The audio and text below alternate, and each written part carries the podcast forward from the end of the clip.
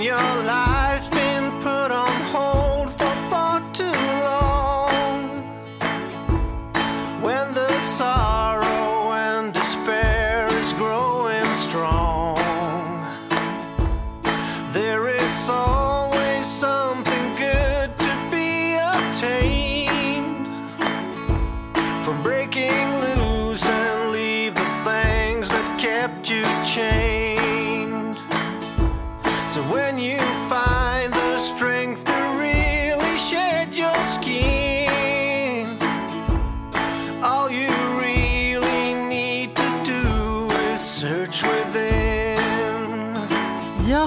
Var det dags för ännu ett avsnitt av Bortom ekorrhjulet. Och eh, vi har haft en kort eh, liten sommarpaus för att eh, eh ladda batterierna helt enkelt.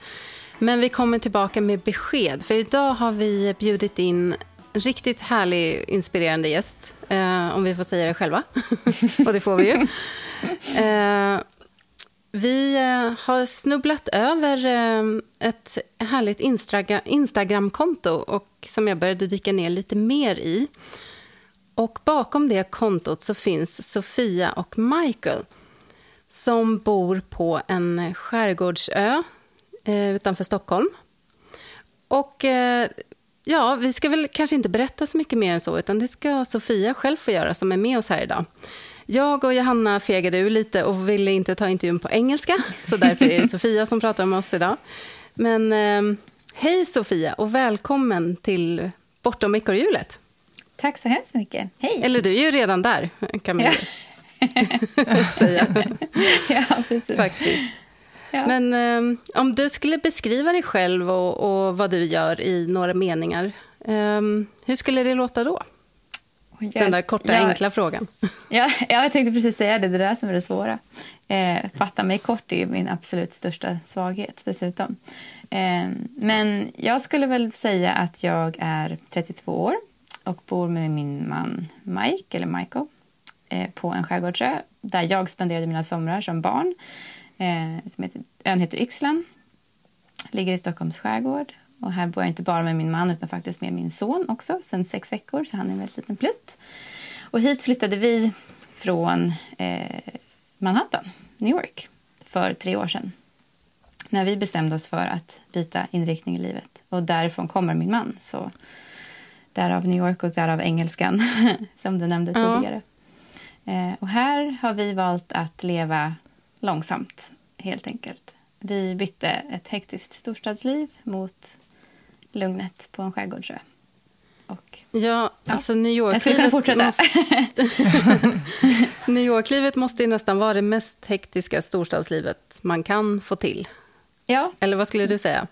Ja, det skulle jag absolut vilja påstå. Jag älskar New York på alla möjliga olika sätt. Jag tror att det är, på ett sätt så brukar jag säga att jag är skyldig New York precis allting. För att jag, jag flyttade dit som en ganska, ganska nedbruten 25-åring som saknade lite mening och lite riktning i livet i största allmänhet och var ganska ledsen och olycklig, måste jag säga. Ehm, men jag kom dit av anledningen att jag kände att jag var tvungen att komma dit. Det var någonting som bara drog mig dit och som fick mig att eh, spara pengar som en dåre och komma på alla möjliga och omöjliga sätt att ta mig dit och kunna spendera en, en lite längre period där. Så jag valde att plugga engelska eh, och flyttade dit i januari 2013 och var väl ganska ledsen och deprimerad de första veckorna. Men sen var det som att någonting bara klickade i mig. Eh, den där stan fick mig på något sätt att börja leva igen. Eh, så i mångt och mycket så upplever jag att det var på något sätt där som min stora livsvändning tog, tog plats. Och sen bara några veckor efter det så slumrade jag på Mike i trappuppgången till huset, eller lägenheten där jag bodde. Eh, och det var så vi träffades. Så det var ju den mest extrema eh, liksom livsförändring på något sätt redan då. Och sen så gjorde vi på något sätt det motsatta för tre år sedan och flyttade tillbaka till Sverige och till ett helt annat liv. Men jag valde på något sätt att flytta dit för att jag tror att jag behövde just den där livsinjektionen som en sån extremt intensiv plats kan ge. Eh, så det började som någonting väldigt bra och sen efter fem år i den extremt högljudda, intensiva stadsmiljön så kände vi att nu var det dags för någonting nytt. Men visst är det extremt på alla sätt och vis. Det är, vi är verkligen staden som aldrig sover. Men jobbade du där sen också, eller pluggade du engelska hela tiden när du var där? Nej, Jag pluggade, eh, jag pluggade mina första tre och ett halvt år ungefär. Och sen så jobbade jag på sluttampen. Eh, Så jag, först så kom jag för en bara en termin. Och sen så då för att jag träffade Mike och ville vara kvar så blev det till andra studier på både distans från Sverige för att få CSN men också på plats i USA för att få mitt studentvisum. Så att under tre, tre, ungefär tre års tid så, var jag, så pluggade jag två stycken heltidsprogram på universitetet. Det var lite svettigt. Eh, ja, så det var ju ytterligare ett skäl till att åren där blev oerhört stressiga, helt klart. Eh, så att, men nej, på slutet så jobbade jag. Ja, vad jobbade du med? Det är man lite nyfiken på. Ja, vad kan absolut. man jobba med i New Eh, York? Ja, ex exakt. Som precis allt möjligt. Men jag var faktiskt massageterapeut. Så Aha, utbildning som jag gick i USA gick jag till massageterapeut. Och det är en lite mer omfattande utbildning än vad det är i Sverige. Den är, det är två års universitetsutbildning. Eh, två och ett halvt. Ehm, precis. Och sen så den jag gick från Sverige var på engelska, eller eng- engelsk lingvistik. Så att jag jobbar som översättare nu. Ja, okej. Så det är min, min yrkestitel nu för tiden. Mm. Och det har du ju användning för på er blogg också, har jag sett. Ja, exakt. Ja. exakt, verkligen. Ja, där försöker vi ju skriva det mesta på både svenska och engelska för att ha så bred publik som möjligt, eller potentiell publik som möjligt. Ja, men ehm, hur, ehm, hur har det liksom akklimatiserat er här då? För det är ändå, det är verkligen två nästan, eller det låter i alla fall som att det är två totalt liksom motsatta världar som ni har varit Mm. i. Mm, verkligen. Jag tycker att det har varit eh, fascinerande hur oerhört lätt det har varit. Det som de allra flesta frågade oss, både på förhand och också efteråt, var ju men gud, hur ska den här eh, liksom transition, jag vet, vad heter det på svenska, övergången ske? Eller hur, ska den, hur kommer den gå? Hur kommer det kännas? Och kommer inte tycka att det kommer vara alldeles för tyst? Och kommer inte sakna det här? Och kommer inte sakna det här? Och sen i efterhand så har det varit, saknar inte det här? Och längtar inte tillbaka? Och sådär. Eh, och för oss har det varit som att Nej, in, inte ett dugg. Vi, har inte, vi tyckte inte att det var jobbigt att byta i första hand och vi tycker inte att det har varit jobbigt att, att anpassa oss eh, efterhand heller. Eh, och jag tror att det någonstans handlar om att vi var så, det var ju det här vi ville. Eh, när folk frågade, så där, vet ni vad ni har tagit er an eller vet ni vad ni har bestämt er för att göra innan vi flyttade så var ju svaret på den frågan Ja, det vet vi. och det är därför vi vill göra det. Eh, Eftersom det var precis tystnaden och en liksom flykt bort från konstant stress och konstanta intryck som vi var på jakt efter. Och när vi kom hit så insåg vi att ja, vi var på jakt efter av en anledning och vi trivs hur bra som helst. Och hur, det här beslutet liksom att, att ställa om och lyfta upp sig och, och framförallt då kanske för Mike att lyfta sig verkligen från en kontinent till en annan. Hur, hur, var det något som liksom långsamt växte fram eller var det någon särskild händelse som bara Ja. ramlade ner i huvudet och Mer, mer det sistnämnda.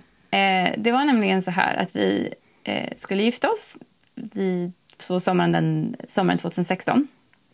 Och i samband med det, vi hade bestämt oss för att vi skulle ha bröllopet i Sverige. Eh, för att det kändes roligt och spännande på alla möjliga sätt och vis. Så i samband med det så skramlade Mike ihop alla sina semesterdagar som han kunde. Och i USA, det vet ju de allra flesta, semester är inte direkt någonting man tar för givet. Eh, så han, men han hade i alla fall lyckats samla ihop då efter att ha sparat några år till fyra veckor. Eh, Och det var ju en riktigt stor grej och det var ett nervöst samtal för honom att ha med hans chef när han skulle fråga om det här och om han kunde få det beviljat och så vidare. Och så vidare.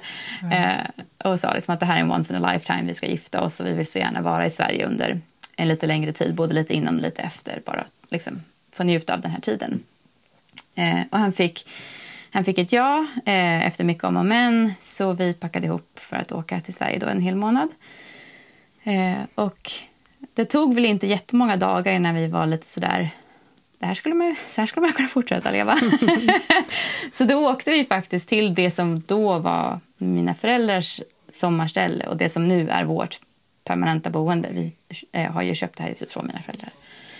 Eh, så det tog inte lång tid innan den här liksom, semesterlunken som vi kanske här i Sverige skulle kalla det för hade verkligen etsat sig fast i oss. Eh, och det var också den första egentligen gången som vi hade haft eh, tid tillsammans. Det låter ju så absurt. Det låter som att vi, gifte oss med, vi skulle gifta oss med liksom en, en främling. Och så var det förstås inte. Men vi levde ett oerhört hektiskt liv där vi i stort sett liksom sa hej och god morgon och sen så hej och god natt i stort sett måndag till fredag. Hade helger tillsammans förstås. Men Sen var det inte så mycket mer eftersom man då i USA inte har liksom sommarsemestrar. Man har inte de där liksom, längre perioderna av ledighet eh, som vi i Sverige tar för givet.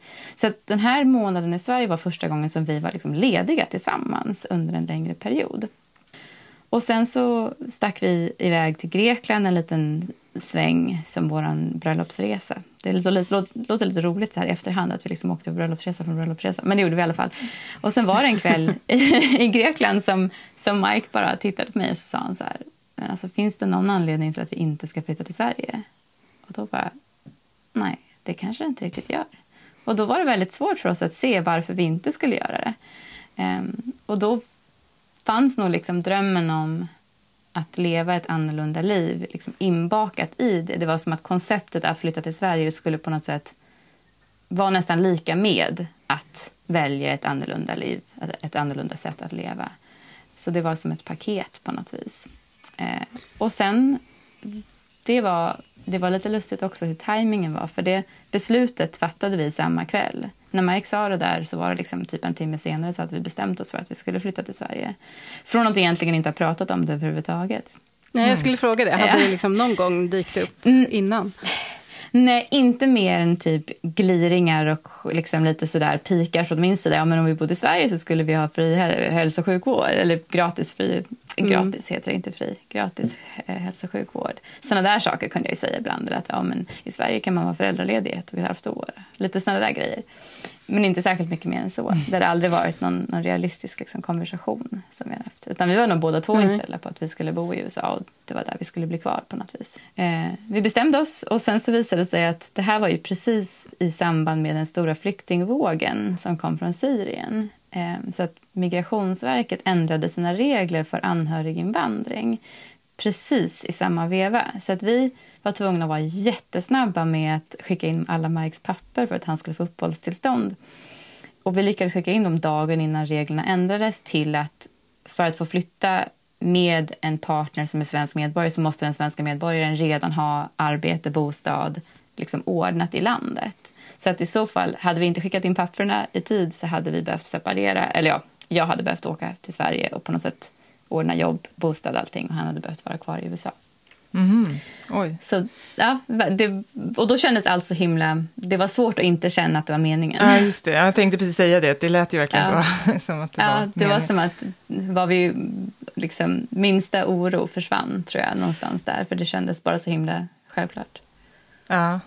Jag tänker också att det måste vara, kännas ganska skönt för dig också att det var liksom han som lyfte frågan och, och föreslog att ni skulle flytta till Sverige. För annars kan man ju alltid kanske känna den där att man på något sätt har ett ansvar om, om Gud, det hade ja. varit du som hade pushat honom att följa med till Sverige och så blir det inte riktigt bra och så känner man att man har ryckt upp någon från liksom, sitt sammanhang. Så här. Men att, att det ändå var liksom hans eh, förslag, det, Verkligen. måste ju också underlätta, ja, tänker jag. Oerhört mycket, absolut. Ja. Det, för det första så gjorde det mig såklart oerhört glad, men, men ab, gud ja, det där har varit en jätteskön eh, känsla av att det är inte jag som på något sätt tjatade i tre år och fick honom att till slut gå med på det och nu trivs han inte och så är det mitt fel. Absolut, verkligen. Mm. Det var ett smart drag att ta honom till Sverige på sommaren då. Exakt. du, du, du är den första som har sagt det kan jag säga. det gäller att välja vad man visar. Ja, precis. Exakt. Jag tog Stockholm liksom, i november. Plocka, plocka smultron och ja, allt sånt. Så här är det alltid. Ja, exakt. exakt. Men eh, hur, hur tog ni tag i den här, från att ni har liksom bestämt er, för sen åkte ni liksom hem till USA igen? Ja, precis. Mm. Vad var det första ja. ni gjorde då? Ja, det första var väl kanske det mest obekväma. Det var för Mike att berätta för hans föräldrar att vi skulle flytta.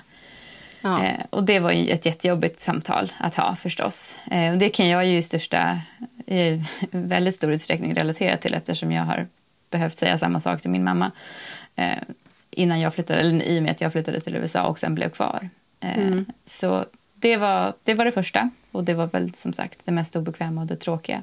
Eh, för det, det är fantastiskt att vara gift med en person från ett annat land och en annan kultur. Jag tycker det bara berikar livet. Men är det någonting som är jobbigt så är det förstås att någon av oss blir ju alltid liksom långt borta från familjen. Mm. Um, men när det var gjort uh, så då var ju egentligen blev det att spara pengar. som blev den stora grejen. Därför att det vi gjorde när vi fattade beslutet att flytta var också att vi bestämde oss för att vi skulle ta ett, ett helt år ledigt från jobb. Och bara vara tillsammans, eh, renovera huset som vi då skulle flytta till. För det hade vi då bestämt oss för att vi skulle eh, köpa mamma och pappas sommarställe. Mina föräldrar hade separerat tidigare så att huset var lite sådär i limbo. Visste liksom inte riktigt vem som skulle ta hand om det. Så det föll sig också väldigt naturligt. Eh, Bra timing på allt. Eh, ja, att, men huset var, liksom det var, var... Ja, det var mycket som föll på plats. Verkligen. Mm. Eh, så eh, spara pengar blev liksom den stora grejen. Så det första vi gjorde egentligen var att vi skapade ett stort Excel-dokument där vi listade precis alla utgifter som vi förväntade oss att vi skulle ha när vi väl då flyttade. Liksom, hur mycket skulle vi kunna spendera på en renovering? Hur mycket skulle vi behöva för att köpa en bil? Hur mycket behöver vi för löpande utgifter varje månad? Och så vidare. och Så vidare. Så blev det liksom en stor klumpsumma eh, och det blev vårt stora sparmål. Och sen var det bara på något sätt att skrida till verket. Så vi var ju kvar i USA i precis ett år eh, efter att vi hade bestämt oss. Så det var sommaren 2017 då som vi flyttade. Under det året så var det sparpengar och sen eh, vänta på att Mike skulle få sitt uppehållstillstånd eh, godkänt. Så det tog en stund eftersom då Migrationsverket hade så många, otroligt många ansökningar just i den vevan. Så det tog, det var inte förrän i april, maj någon gång året efter som han fick eh, papperna i ordning. Eh, Ja, och sen så småningom när det började bli lite närmare då, då blev vi till att sälja alla grejer, eh, sälja alla möbler i lägenheten, gå igenom precis allt och verkligen välja noggrant vad vi ville ha med oss. Det var en eh, introduktion till minimalism, tror jag, mm. där och då. Liksom, behöver jag verkligen den här grejen? Nej. när man vet hur mycket det kostar att skeppa saker över Atlanten. ja, just det. Välja, det bra, välja noggrant. Ja, bra incitament och verkligen ja. rensa på Gud, riktigt. Ja. Liksom. Verkligen, verkligen. Så ja, nej men, väldigt stort fokus på att eh, dra ner på alla kostnader som gick eh, för att kunna lägga undan så mycket som möjligt. Och det lyckades. Vi trodde nog kanske inte det från, från första början för det var ganska mycket pengar som vi ville spara ihop men det, det gick bra. Ja, just i New York kan jag tänka mig att det är liksom lite svårare också att ja. Att få låga ja, kostnader. ja, det var ju verkligen. Men det var ju mycket som vi såklart inte kunde slippa undan. Vi bodde i en liten, en liten etta på 27 kvadratmeter som var en sån här eh, hyreskontrollerad lägenhet. Så egentligen är det rena rama fyndet, men den kostade fortfarande 17 000 i månaden. så. Mm. så det var ju såklart en jättestor kostnad som man inte kunde smita undan. Men eh, i, bortsett från det så vi gick i stort sett inte ut och åt en enda gång. Mycket av det som vi nu på något sätt försöker sprida till andra att man ska göra om man vill dra ner på sina kostnader var ju det som vi började med att göra då. Mm. Ta med lunchlåda och alla de där klassikerna.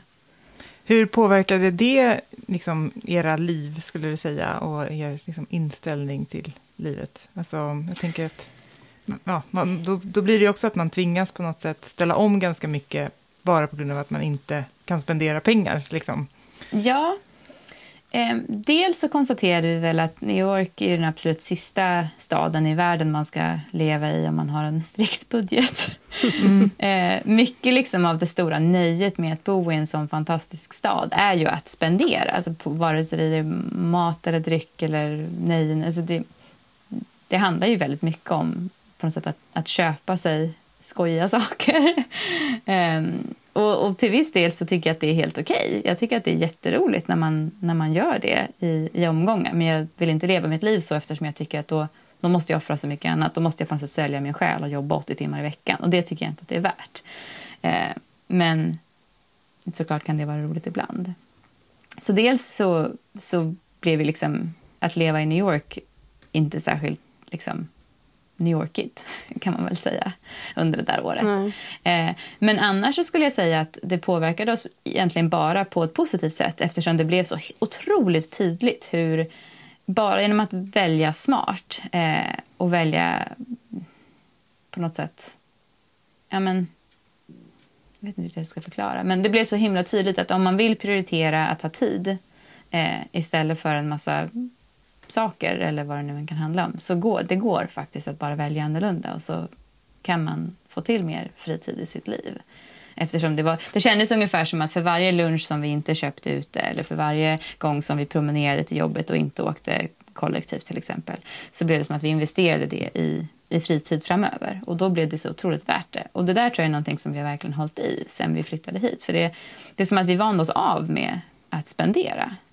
Jag tror att det Mm. handlar ju otroligt, i, i mångt och mycket är det ju ett, ett vanebeteende att spendera pengar eh, sådär liksom till höger och vänster. Det är klart alla har fasta kostnader som man inte kan komma undan och det är ju inga konstigheter. Mm. Men just Men- det där men just det där slentrianmässiga. Liksom. Ja, verkligen. Det vanemässiga spenderandet vande vi oss helt och hållet av med. Och då har det också gjort att det inte har varit liksom, svårt att heller flytta till ett ställe där det inte finns några konsumtionsmöjligheter. För det är en annan vanlig fråga vi får. Men gud, liksom, är det inte tråkigt att inte kunna ha att inte liksom kunna ha massa butiker runt omkring sig eller restauranger eller vad det nu kan vara. Och det är som att eh, egentligen tycker vi att det är hur bra som helst för att då man blir aldrig frestad liksom, att spendera pengar. Nej, Nej. precis. Det jag, tänk, jag har ju flyttat till en liten by i Mm. norra Dalarna och här finns det ju liksom inga köpbudskap där jag bor, om man säger. Jag har skogen utanför. Och, Ja. eh, och det gör man helt glömmer bort det. Och sen när jag kommer ner till Stockholm, helt plötsligt så bara, oj, så blir det nästan Då blir du galen. overwhelming. Liksom. Att, att, Jag kan eh, absolut relatera till det. Det var någon som sa någonting klokt som jag hörde här om veckan bara att i skogen är det ingen som talar om för mig att jag inte duger som jag är. Och jag tyckte det var så himla fint formulerat. För på något sätt så är det ändå det budskapet som på något sätt reklam eh, Ja. förmedlar. Att du behöver det här för att bli så här och så här eller vad det nu kan vara. Det är liksom att Mm. du, du behöver köpa någonting nytt eller du behöver konsumera någonting nytt. Eh, Ja, det är var fint väldigt sagt. sällsynt att, att eh, alltså platser där det inte finns köpbudskap i varje hörn. Alltså det, Mm. det är ju ganska svårt att hitta. Ja, absolut. Alltså för, för man säger, den eh, vanliga medborgaren. Ja, gud ja. Så det, det är konstigt hur, hur många behov som bara försvinner genom att, att man inte ser det där. Mm. Jag håller helt och hållet med. Verkligen. Ja, ja det är häftigt. Men för att, Mm. Det var en, ett exempel du hade tagit upp, eller om det var Mike då som skrev, det vet jag inte. Mm. Men, om när Mest hans, jag som eh, skriver. Han tar bilder. Ja, ja. Men i, eh, med någon eh, sandwich som han alltid köpte Ja, för 10 dollar, eller vad det var. ja precis. Mm. Just det. Och Det- det är en typisk så enkel, man kanske inte tänker på det som konsumtion direkt. Eller så här, det är inte så att jag går och shoppar, men köper jag den här liksom, färdigpackade mackan varje dag så, så blir det ju en Mm. slant. Ja, verkligen. Jag menar, vi räk- det blev väl typ 25 000 kronor på ett år.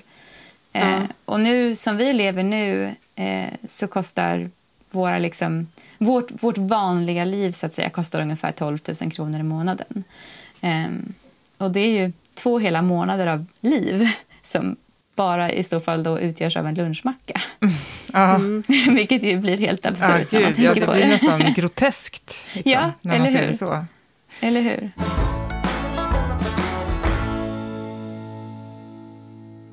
Kan du inte berätta lite om liksom också vad, hur er resa har sett ut efter att ni kom hit till Sverige och det, det ni gör nu och liksom... Absolut. Så vi flyttade då i augusti, 1 augusti 2017. Och då flyttade vi egentligen med avsikten att eh, bo här ute på Yxlan i ett år. Eh, under det här lediga året och som vi hade sparat ihop till. Men vi hade väl egentligen inte tan- en tanke på att vi skulle bli kvar. Vi tänkte kanske att...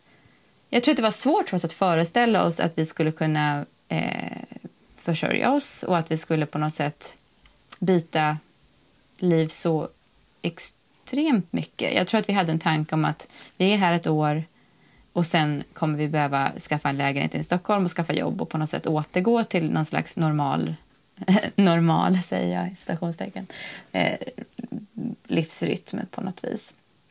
Eh, så först så, när vi flyttade så, först så anlade vi en köksträdgård och sen så renoverade vi huset. Eh, och så åkte vi mycket skidor den vintern. Och vi, vi njöt verkligen bara av att ta den här helt oplanerade tiden för oss själva.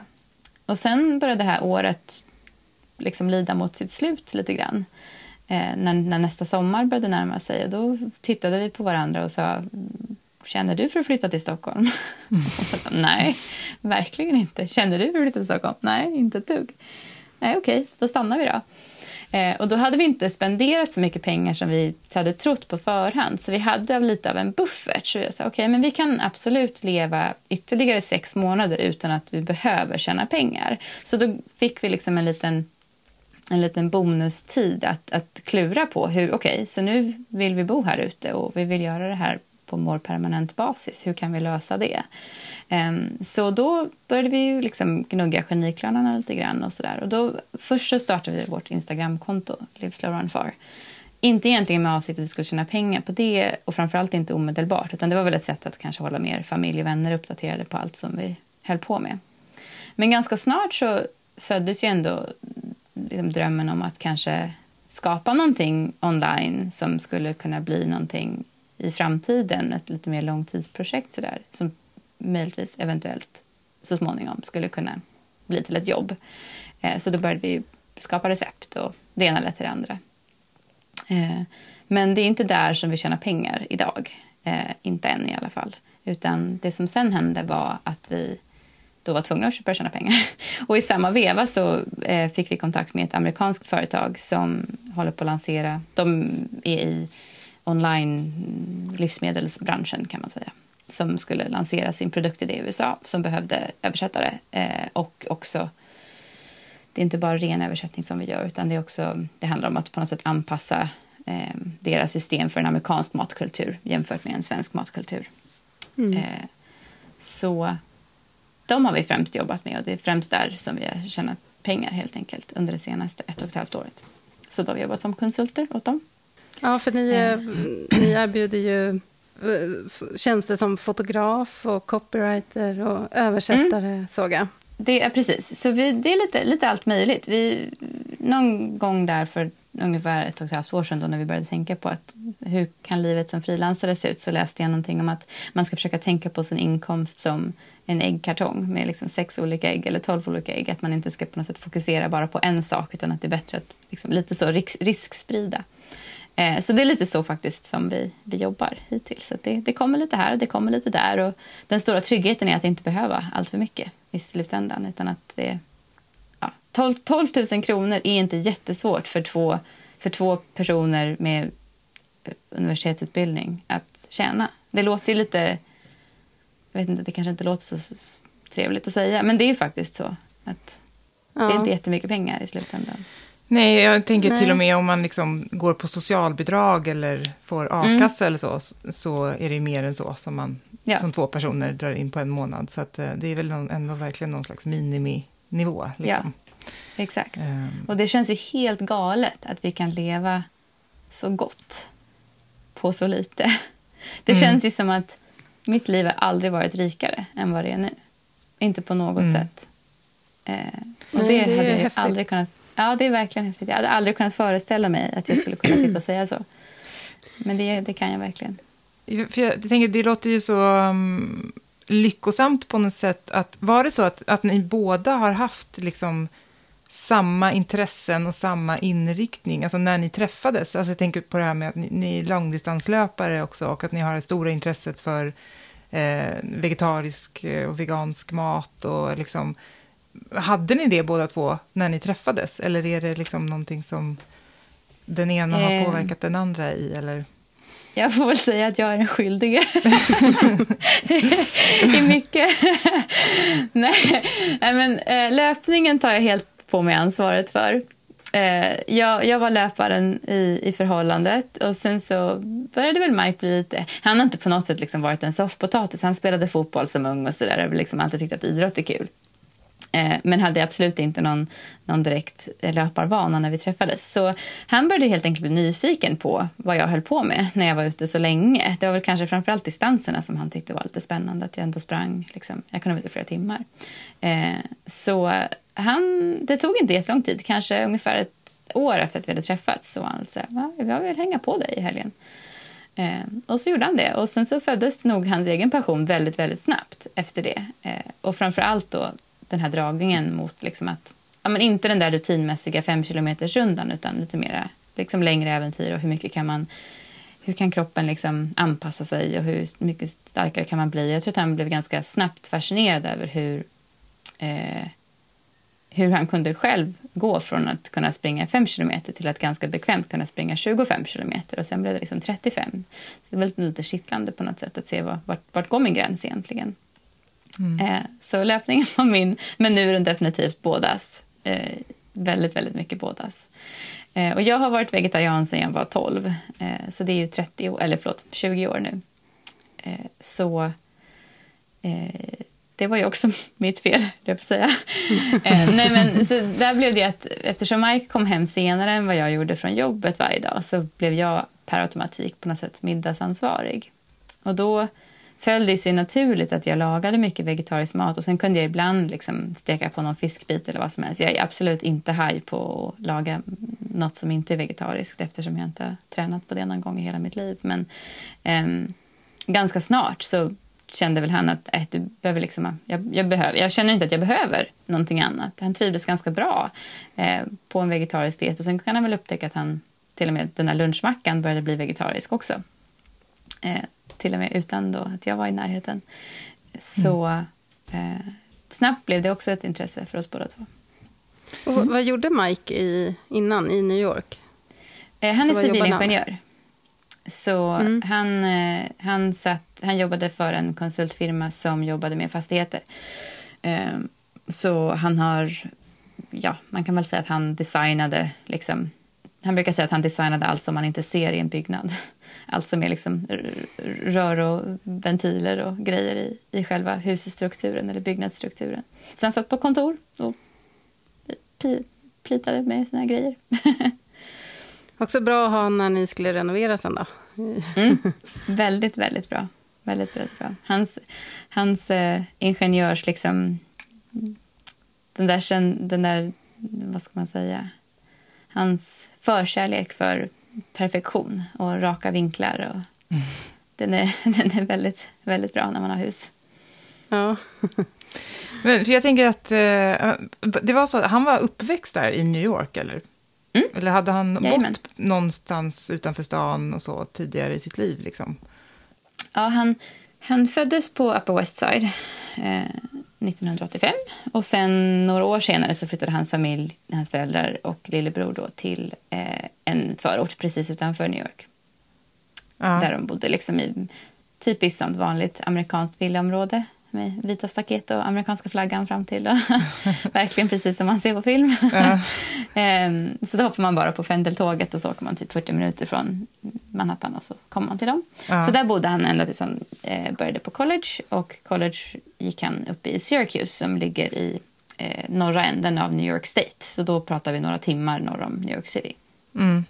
Så där bodde han då i fyra år när han gick på college. Och sen tillbaka och då flyttade han in till, eh, till Manhattan igen. Så först bodde han nere i Financial District och sen så ja, hoppade runt lite grann innan han flyttade dit där vi sen bodde. Mm. Men hade han haft den här längtan innan han träffade dig också? Att liksom, ja men kanske så här lämna det där eh, storstadslivet och downshifta och liksom bo lite mer lantligt och så, eller? Var det du Ehm. som inspirerade honom till det också? Nej, jag tror, att, jag tror att den egentligen önskan föddes nog i oss båda två. För jag vet inte om jag direkt upplever att jag har burit den i mig eh, liksom, tidigare i mitt liv särskilt mycket. Kanske någon vag dröm, men aldrig någon egentligen realistisk tanke på det. Eh, för Mikes del så, jag vet att det två saker som han sa till mig tidigt var att eh, han har alltid drömt om att eh, ha eh, ett hus vid havet och eh, en eh, öppen brasa i huset. Och om man har liksom lite insikt i hur eh, huspriser ser ut i USA, framförallt runt New York och överhuvudtaget liksom hur mycket livet kostar i USA där väldigt få saker finansieras av skattepengar så inser man att de där drömmarna är extremt långt borta från liksom en normal, på något sätt kontorsarbetande liksom, icke-miljonär på något vis. Medan i Sverige så är de betydligt mer realistiska även för en vanlig liksom, Svensson. Så jag tycker att det är jättehäftigt att det är en dröm som han som barn och tonåring och ung vuxen trodde han aldrig skulle kunna uppfylla nu faktiskt är sant. Vi bor så gott som vid havet, 500 meter bort. och vi har faktiskt en öppen brasa. och det utan att vi liksom har behövt sälja våra armar och ben på något vis. Eh, så, så den drömmen har han haft, men inte kanske just inte, inte om så mycket att liksom lämna stadslivet. Han har tvärtom alltid tänkt och trott att, eh, att kunna ha att bo i en lägenhet inne på Manhattan och ha ett, ett liksom välbetalt jobb. Jag tror nog snarare, snarast att det har varit hans dröm. Och att det på något sätt skulle ge honom den där ultimata känslan av att ha lyckats. Eh, sen tror jag att vi båda två... Eh, vi skulle kalla oss båda två som högkänsliga personer. Så vi blir väldigt påverkade av när det är mycket ljud, mycket stress, mycket intryck, mycket människor. Eh, så jag tror att Mike bodde då på Manhattan i tio år som vuxen från ungefär då, eh, 22 till 32 års ålder. Och jag tror att efter tio år så kände han att nu måste, liksom min hjärna måste få en paus.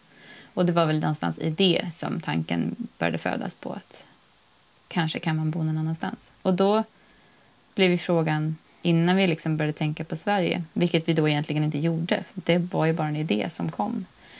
Då var ju först i alla fall då tanken, vart i USA kan vi flytta? Vart kan vi flytta där vi skulle kunna få ett annat slags liv här?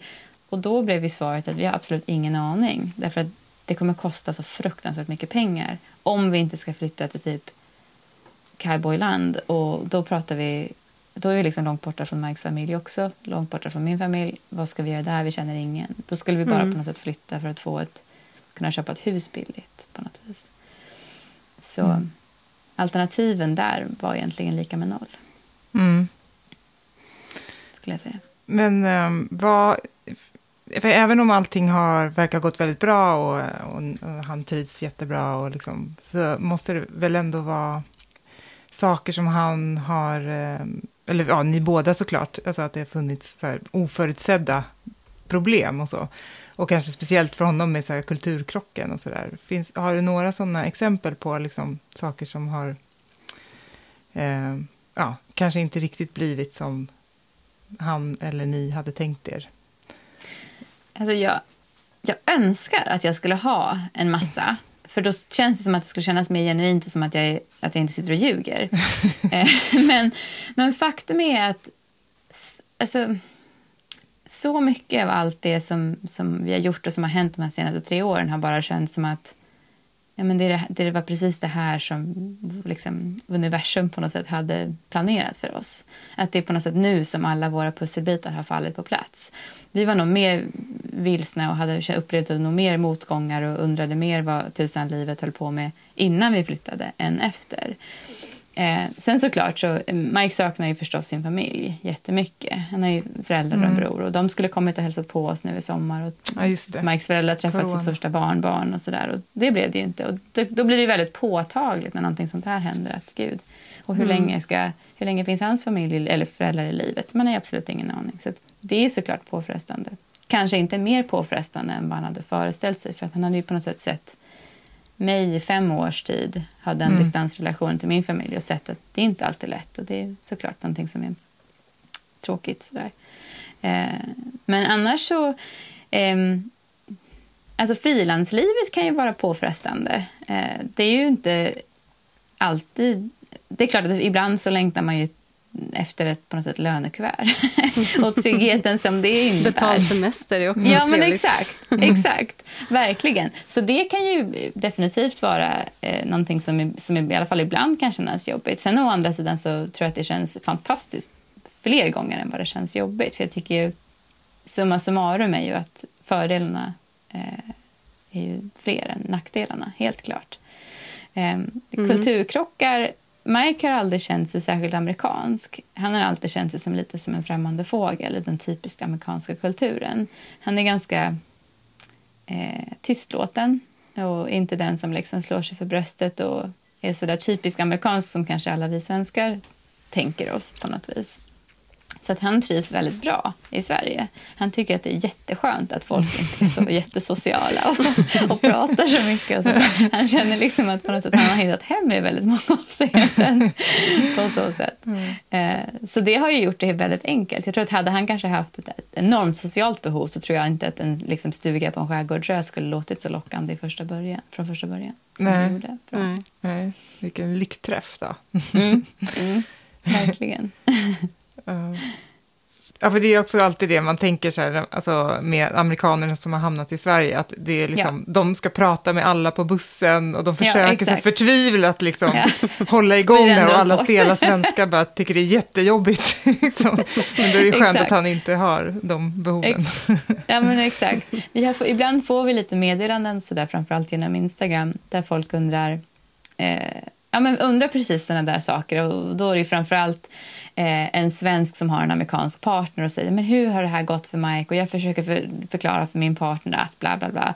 Det, det är väldigt roliga meddelanden att få. Det är alltid så himla skoj att få lite insikt i i andra människors liksom, liv och projekt som de har framför sig. Och det är ofta kvinnor då som har flyttat till USA och som nu vill flytta hem för att det snart ska skaffas barn. Det är nästan alltid den, liksom det Just det. upplägget. Så, men då, då får jag ju tyvärr alltid säga att ja, alltså Mike är som att han, har liksom, han är född svensk, han var bara i fel land.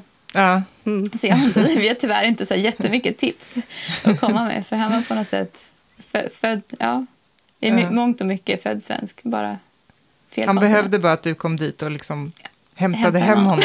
honom. Vi brukar skoja om det ibland. Han älskar semlor och prinsesstårta. Alltså. Han undrar liksom. Av någon Och saltlakrits. Topp, topp. Nej, inte. Inte Lakrits det, får inte hem. Nej. Han, Nej, det verkar vara svårt. Mm. eh, Ja. utanför Sverige. Typ. ja, precis. Apropå det, bara just med saltlag, det är lite roligt, för vi har en kompis som eh, är gift med en österrikare eh, och Mm. bor i Österrike sedan många år tillbaka. Och när hon försökte introducera saltlakrits till honom så tog han liksom en sån här saltfisk i munnen och sen så bara spottade han ut den och så sa han Belsebub. Det var liksom hans spontana reaktion på saltlakrits. Det är svårt att föreställa sig att den där smaken kan vara så otroligt liksom, konstig på något vis. Ja. För det är verkligen Ja. oftast Ja. starka reaktioner som, som folk har. Ja. Mike är verkligen så här, jag tycker inte att det är gott. Det är liksom jättemysk och inte någon smak som man på något sätt kan acceptera. Utan det är verkligen illa. Nej, men det är klart, den är nog väldigt speciell. Det är bara det att vi är ju verkligen präglade på den sen. Liksom. Mm. Jag tänkte just det här med, med sparandet. Ehm, Ni hade ju en, en lista med tips på era bästa sätt för att spara pengar och minska konsumtion. Sådär. Har du några liksom, favorittips? Sådär? Det som du tycker har varit mest till hjälp för er? Ja, alltså lunchmackan. Nej, men ta, ta med lunch till jobbet, absolut. Och sen tror jag en, en sak som vi, som vi verkligen... ehm, en attitydsförändring som vi lade oss till med i New York och som vi har hållit fast vid sen dess är det här att, inte, att aldrig någonsin köpa mat ute för att man är hungrig utan för att det är liksom en special occasion eller för att det är någonting som, är liksom, ja, men någonting som man, man, man vill fira. För som det var i New York, då kunde vi gå från vår lägenhet och så typ fem kvarter bort var så här, jag är lite hungrig och så köpte man någonting. Bara för att. Det där hade jag ju kunnat, jag hade ju kunnat känna efter liksom fem minuter tidigare när vi fortfarande var i lägenheten och då bara tagit någonting från kylen och sparat x antal dollar. Så nu har vi verkligen, och de senaste då, fyra åren blir det ju, eh, så går vi bara ut och äter när det är men en födelsedag eller någonting som vi vill fira eller någonting som på något sätt känns värt att lägga pengar på så att det är som en upplevelse och inte bara ett sätt att stilla hunger. Eh, och det är en, en verkligen en attitydsförändring som jag tycker har som känns väldigt bra. Dessutom så blir det mycket roligare varje gång som man faktiskt går ut. För det blir, det blir så speciellt. Man går liksom inte ut och slentrianäter sådär och bara, bara för att man var hungrig eller bara för att man var lat. Du vet, det är Oscar och Maribel som vi har haft som gäster också som pensionerade sig innan Mm. 40. Så också prata om det, att, att, att man fortfarande liksom unnar sig ibland men att det blir så Absolut. himla mycket mer speciellt då. Unnet blir liksom ett unn Ja, när man gör så. För jag tror att så många faller in på något sätt i vanan att man gör lite sådär hela tiden. Att ja, och men nu, nu har jag förtjänat det här eller nu har jag liksom... Fast det egentligen kanske inte alls är så. Så att sparar man det till de där sak, tillfällena där det verkligen betyder något så tycker jag att det smakar så mycket bättre. jag kan tänka mig om jag hade bott i Stockholm nu och liksom bara foodorat hem mat varje kväll. liksom, Mm. Det hade varit så enkelt om man bodde själv. Men det, Mm. blir ju det blir inte samma sak. Nej, verkligen. Så det är en sak. Och sen, ehm, jag tror att vi, vi befann oss i ett på något sätt, tankesätt där vi inte riktigt tänkte över inköp av saker. Det var så här, ja, jag, jag, liksom, Det här, eh, ordet behöver, jag behöver det här, har helt och hållet omdefinierats i våra huvuden. Och när, när man har på något sätt tvingat sig själv till en sån förändring och, och verkligen eh, lyckats pränta in i sitt huvud att tänka annorlunda, då känns det absolut inte som en uppoffring. Det, det är en helt naturlig del av hur jag tänker nu. Så det känns absolut inte som en upp- uppoffring längre. Ehm, men just det här att man, man på något sätt... Jag, jag, behöver, jag behöver en ny tröja. Att man liksom... Nu är jag så här, men fast gör jag det? Jag öppnar min garderob, jag har ju massa tröjor. Mm. Jag behöver inte det. Fast man, man har ändå det där liksom, tänket att man, ja, men man kan bara klicka hem vad som helst. Och så var vi nog väldigt mycket. Och Mike mer än vad jag var kanske till och med. Han hade, eh, jag kom ju liksom från studentliv och sådär så jag hade ju inte direkt liksom levt med på något sätt obegränsade medel eh, på samma sätt som han hade. Han hade liksom lönearbetat i tio år och hade ju var van vid inkomst och sådär. Eh, så han kunde verkligen vara så här, men jag, jag behöver ett par nya skor, jag behöver det här. Eh, och det kom liksom, det, det slutade vi med helt och hållet i samma sekund som vi konstruerade vår hela budgetplan. Liksom. Och det har vi hållit fast vid. Det sparar man pengar på. Har det varit svårare för honom då att liksom backa från det konsumtionsmönstret än det har varit för dig? Eller? Eh, jag tror att hade det inte varit för vår budget hade det varit det. Men vi, vi är väldigt... Eh, Mike och jag är väldigt... Vi tycker om ordning och reda. Vi tycker om att ha saker liksom visuellt tillgängliga. Vi tycker, om, vi tycker om att skriva listor. Vi tycker om tydliga och klara planer. Så det vi gjorde var i stort sett att varenda... I USA blir man ju... För, för de allra flesta så får man eh, lön varannan vecka. Så det är tätare än vad man får i Sverige. Så varannan vecka i stort sett så satte vi oss ner med vår budget och liksom uppdaterade alla siffror. Eh, och att göra det så otroligt frekvent, att verkligen se det klart och tydligt, svart på vitt, exakt hur snabbt det liksom kunde växa. Det gjorde att det blev inte svårt, För att varenda liten krona, det var verkligen så här, men ja, jag skulle kunna gå hem och istället för att ta tunnelbanan, det är 2,70 2 dollar 75 cent. Så, ja. Det kändes liksom plötsligt värt det. Och då blev de här eh, då, där det handlade om kanske ett par skor för 150 dollar. Det blev ju otroligt lätt att, att avstå från för då blev det den där, liksom, man kopplar ju någonstans i hjärnan att ja, men då kommer jag få lägga till 150, kronor, eller 150 dollar när vi summerar de här två veckorna, hur mycket vi har kunnat spara. Så tack vare det, tack vare den liksom väldigt konkreta ja, planen, så tror jag faktiskt inte att det var särskilt svårt. Det gjorde, och sen så att man då, det var inte bara en plan, utan det var en plan som skulle bli till ett helt år ledig tid. Så det var ju Ja, ett, ett starkt syfte. otroligt- Liksom. Ja, verkligen attraktivt mål. Liksom. Mm. Och jag tror nyckeln, låter som nyckeln var att, att verkligen också skriva upp, och det vet jag att ni tipsar om också i, Mm, i er blogg på liveslowrunfar.se. Va? precis. Ja. ja. Eller kom. Eh, ja. Att, att se tillbaks på vad man har spenderat pengar på. Eh, att det blir väldigt eh, tydligt att börja kategorisera och, och se vad det faktiskt går till. Verkligen. Man börjar ju på när man gör så, när man går igenom alla sina eh, kreditkort eller vad man nu har för slags betalmedel, men när man går igenom alla liksom, poster på den, på kontoutdraget, så man blir lite obekväm när man gör det första gången. För det är så mycket. Det är så många olika... Man liksom, eller som vi i alla fall kände då när vi, när vi började. Då gick vi tillbaka till den föregående månaden och så, okej, vad, liksom, vad var onödigt här? Eller vad hade vi kunnat skära ner på? Hur ska vi tänka framöver? Då blev det ju nästan... Jag tror nästan att vi blev lite så äcklade över att det var så mycket poänglös skitkonsumtion, rent ut sagt. Eh, där man bara så vanemässigt liksom drog kortet utan att ens tänka på vad, vad som hände på något sätt när man, när man faktiskt drog det. Det Så- kan man ju känna lite, Mm. eh, som jag är egenföretagare, om jag är på Mm. tjänsteresa i Stockholm till exempel, då blir det Mm. alltid helt plötsligt mycket mer kortdragningar Mm. Mm. eh, för mig. Och sen när jag liksom ska redovisa det där, så bara, gud, vad, vilken skillnad på månad. Liksom, Mm. att, Mm. vad många onödiga köp, fast de, de blir på något sätt nödvändiga för att jag är på resande fot och det blir, Ja. allting blir lite krångligare. Men det känns verkligen Ja. sådär, usch, Ja, men det- och det det, blir blir, det blir mer jobb också. Ja, exakt. Och jag tror, det var väl därför som vi la upp det som ett tips. Jag, jag, jag tror ju verkligen att det där är det absolut bästa man kan göra för sin privatekonomi. Alltså att faktiskt kolla på vart pengarna gick. För någonstans så är vi väl alla programmerade att liksom att vilja ha pengar kvar i alltså slutet på månaden. Det är väl liksom ingen som vill vara barskrapad och tänker att det är målet. Att mitt mål är att spendera alla pengar jag har. Så någonstans så finns det ju alltid, oavsett hur mycket pengar man har, känns det som att idén om att ha lite kvar eller att kunna spara eller vad som helst, den är ju alltid liksom attraktiv. Så att jag tänker att, att bara sätta sig ner och titta på vart pengarna faktiskt gick är, ja, det är bland det klokaste man kan göra. Jag tror att det är lättare än att planera var pengarna ska gå. Mm, ja, men det är precis. Då är det kanske lätt att hitta, ja, som typ den där lunchmackan, att man ser att så här, oj då, den här har jag Ja. liksom betalat hundra spänn om dagen Tusentals för. kronor. Ja, precis. Ja, ja men exakt. Mm.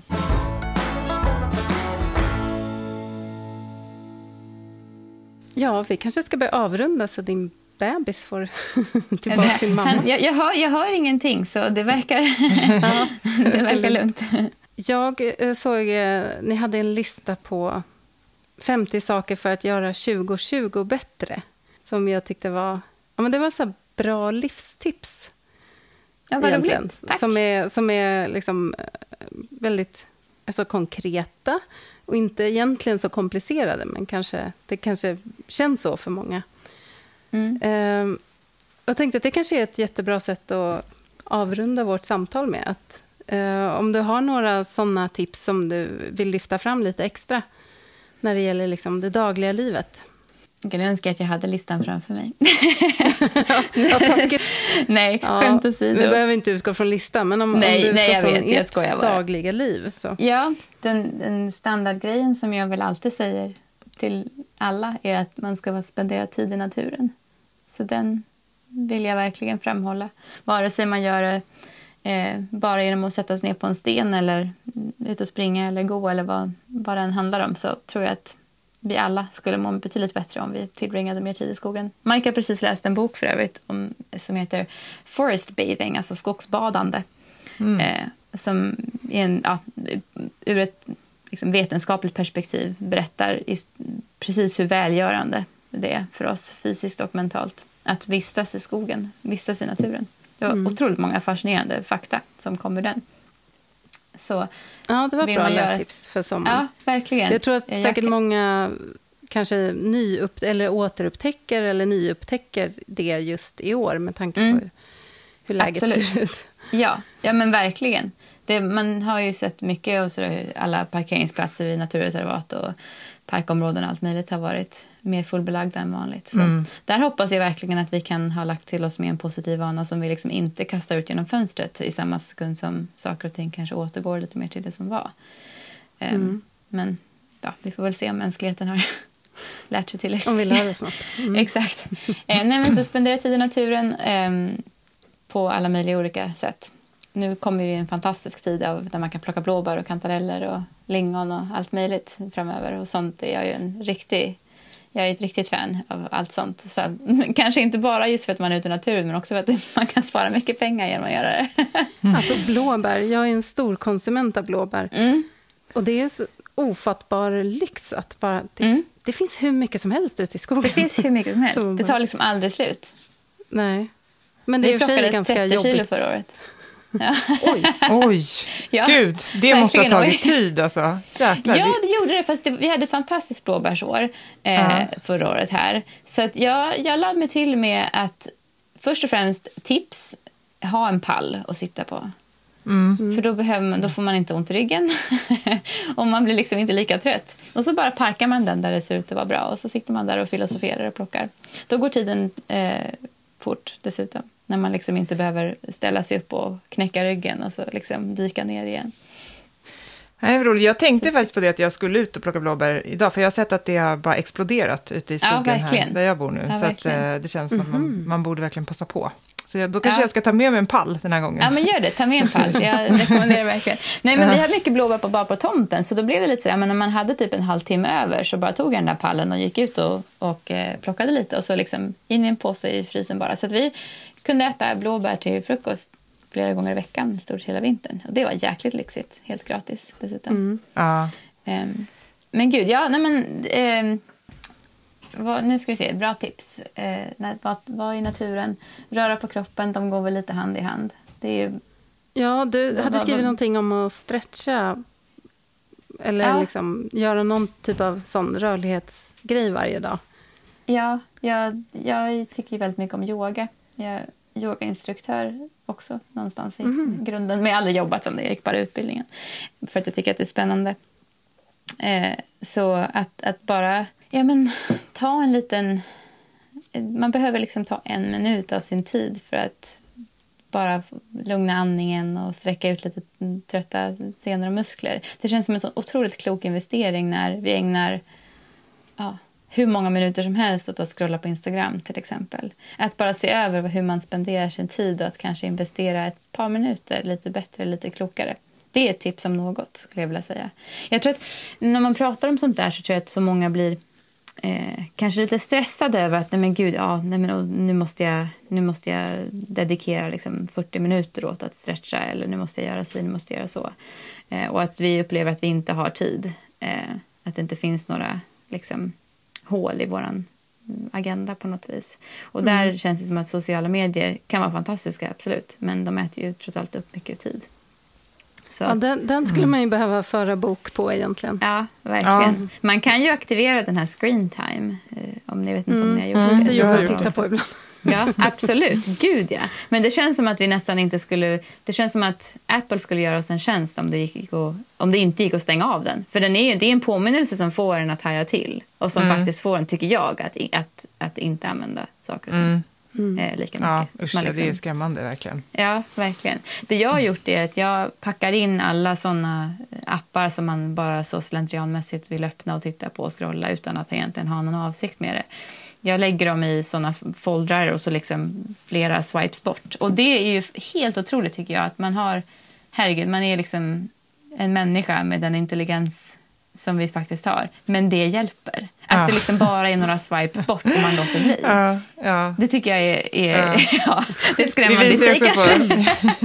hur bekväma vi är av naturen. Ja. Liksom. Ja, men verkligen. Visst är det så. Det är Och helt otroligt. Men, man- men då kan man ju också tänka, jag tror faktiskt att jag, det här står, när jag tänker efter, det ringer någon liten klocka om att jag kanske pratar om det här, den där listan på 50 saker. Men att eh, använda på något sätt den sidan av mänskligheten eller den sidan av oss till vår fördel istället. Att vi är ju lite, vi är lite lata. Vi vill ju gärna att saker och ting liksom ska vara enkla. Så att hur kan vi då hur kan vi använda det till vår fördel istället för att låta det bli automatiskt till en nackdel? Att, ja, att göra det, liksom, det enkelt att göra rätt och göra det svårt att göra fel till exempel.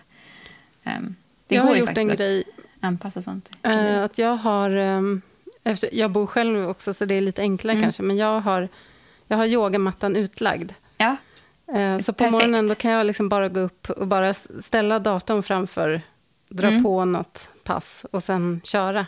Mm. Och, och det gör det, det är så ju ett klockrent enkelt. exempel. Exakt. Ja. Istället för att ha den ihoprullad i ett hörn, för då kommer man inte göra det på samma sätt. Det är Nej, jätte- precis.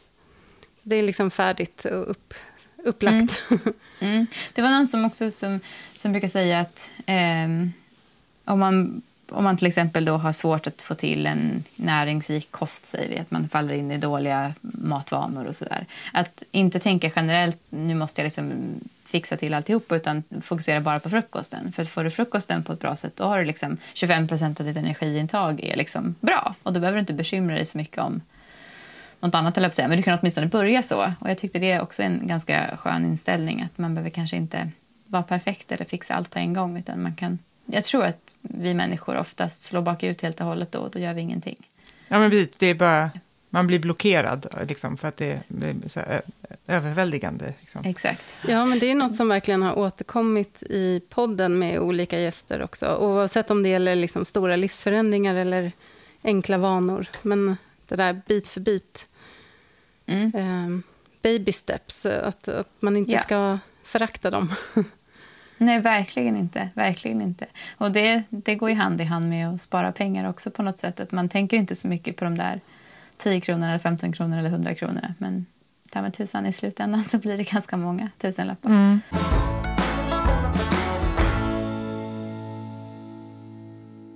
Och vad är planen framåt nu då? Ja, det är väldigt lustigt faktiskt. Härom, härom veckan så var det två grannar här ute. Vi har inga nära grannar som bor året runt utan det är då eh, sådana som kommer på helgerna och sådär på sommaren. Men, men två av dem eh, frågade... Den ena, den ena hörde sig för huruvida, hur det går med att hitta en lägenhet i Stockholm. Varpå vi frågade liksom, så här, vi, vi letar inte efter lägenhet i Stockholm. och de hade tolkat det som att i stort att vi bor här för att vi inte kan få en lägenhet i Stockholm. Eh, och vi bara väntar. Och det är lite kul för vi skulle kunna få en lägenhet när vi vill för jag har hur många år som helst i en massa olika bostadsköer. men, men hur som helst, de, de, blev väldigt förvånade när vi sa att fast vi bor här för att vi vill bo här, inte för att vi inte kan bo i Stockholm. Eh, och då undrar man, ja men nu då, när ni har fått, ni har fått barn, liksom, vad händer nu? Ja, nu, vi fortsätter att bo här. Tills vi har ett skäl att inte göra det. Och det har vi verkligen inte hittat hittills. Och en annan granne frågade min mamma så här, men hur länge ska de bo här egentligen. Varpå hon sa att de kommer bo här för alltid. Ja, verkligen. Lite äldre så här, undrar vad, vad gör de egentligen där uppe. um, varpå hon sa att de är nog här för att stanna, skulle jag tro. Så planen framöver är att lång, långsiktigt så hoppas vi att vi kan möjligtvis göra Live Slow Run Far till lite av ett arbete i alla fall, inkomstbringande arbete. På vilket sätt vet vi inte riktigt, men vi försöker bara vara öppna och ja, göra det som känns kreativt och roligt och inspirerande och sen hoppas vi att det ena kanske ger det andra. Och under tiden så eh, jobbar vi på andra sätt för att kunna betala räkningarna. Eh, och sen eh, har vi vår stora grönsaksträdgård som alltid är under konstant expansion. Så det är verkligen en, en, en, plan framöver att göra den större och större. Vi har drömt lite om att vi har en stor äng som ligger precis bredvid oss här. Vi har lite drömmar om att kanske ringa upp ägaren och fråga om vi kan få arrendera eh, en, liten, en liten kaka så vi kan riktigt bli själv, självförsörjande. För det är en stor dröm som vi har. Åtminstone mm. vad det gäller grönsaker då förstås, inte mm. alltihopa. Och sen ja, sommaren kommer vi ta det ganska lugnt. Vi har ju trots allt en liten bebis. Så ja. vi, tack, ja, nej men tack vare låga omkostnader så kan vi faktiskt leva på en persons eh, föräldrapenning. Så det gör vi nu. En ynnest utan dess like att kunna vara hemma tillsammans. Och för Theo att ha både liksom en mamma och pappa som är där hela tiden. Är. Efter att ha bott i USA i fem år så kan jag inte ens uttrycka hur tacksam jag är. Tack, ja, mot det svenska socialförsäkringssystemet. Det är helt ja. magiskt, det som vi har. Och det, är det något som gör mig ledsen ibland så är det när svenskar inte förstår det. Hur jäkla bra vi har det. Ja, ja men precis. Man blir ju lite hemmablind. Absolut. Lätt. Och det är ju normalt mm. också, absolut. Men det, jag måste säga att det har varit en... Eh, det har gjort mig betydligt mer ödmjuk, tror jag. Eh, att ha bott utomlands och på något sätt sett att det, vi har det gott. Mm. Även apropå, det så när du berättade om det här med att eh, Mike eh, fick liksom tjata sig till fyra veckors semester och att det mm. var väldigt knappt att det gick att få till. Liksom. Mm. Och för mm. mig nu, för jag, eh, ja, jag var, liksom var ju, hoppade av mitt jobb och eh, var hemma i ett år och frilansade mm. lite och sådär. Och, sen, och också innan när jag var anställd så hade jag väldigt fria villkor och eh, föräldraledigt och så, så jag hade ju alltid liksom minst sex sju veckors semester på somrarna. Och sen ja. så nu i år så var det sån kalldusch, för nu fick jag bara fyra veckor liksom, på sommaren. och jag tyckte verkligen att det kändes så jobbigt, liksom, ja. att vänja mig vid den ja. tanken. Och jag kände mig så här mm. instängd liksom, i en bur, att jag inte kunde välja själv. Mm. Um, men det ger ju också lite perspektiv. Att, ja. här, för mig var det liksom... och nu sitter vi här och bara... Drömmen ja. vore att kunna vara ledig i juni, juli, augusti varje år. Man får ju snabbt smak ja, på det. Verkligen, ja, men det är just det där. Man sätter ribban liksom och sen då ligger verkligen. den där. Mm. Men det är ju samtidigt så, jag kan tycka att det är där någonstans som man också... Det är någonstans i, i den där... Eh, upptäckten hur fantastiskt det är att vara ledig som man kanske börjar ifrågasätta varför hela friden vi ska jobba jämt. Mm. Eh, och det är klart att jag menar, det, visst måste folk arbeta. Det råder inga konstigheter. Det, liksom, det förstår jag också. Det här handlar inte om att, liksom, att man ska ligga på sofflocket och bara ha staten som betalar för en. Absolut inte.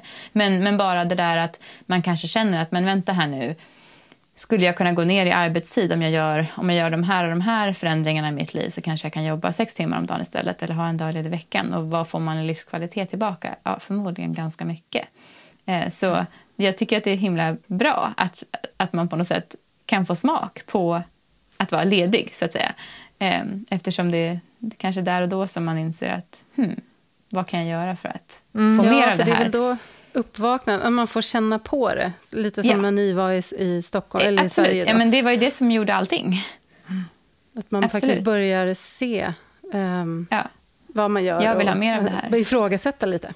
Ja, exakt. Och effekten i det stora hela blir ju fantastisk eftersom det i de allra flesta fall leder till att man konsumerar mindre. Och är det någonting den här planeten behöver så är det väl att vi konsumerar mindre och mer varsamt. Och, Alltså, så. det, precis, det är verkligen win-win på alla, Ja. alla nivåer. Liksom. Verkligen. Vi, vi hade ju liksom inte alls... Vi brukar ju säga ibland sådär att vi fram, vill inte alls framställa oss som så här pretentiösa. Liksom, vi ändrade livsriktning för att vi vill rädda världen.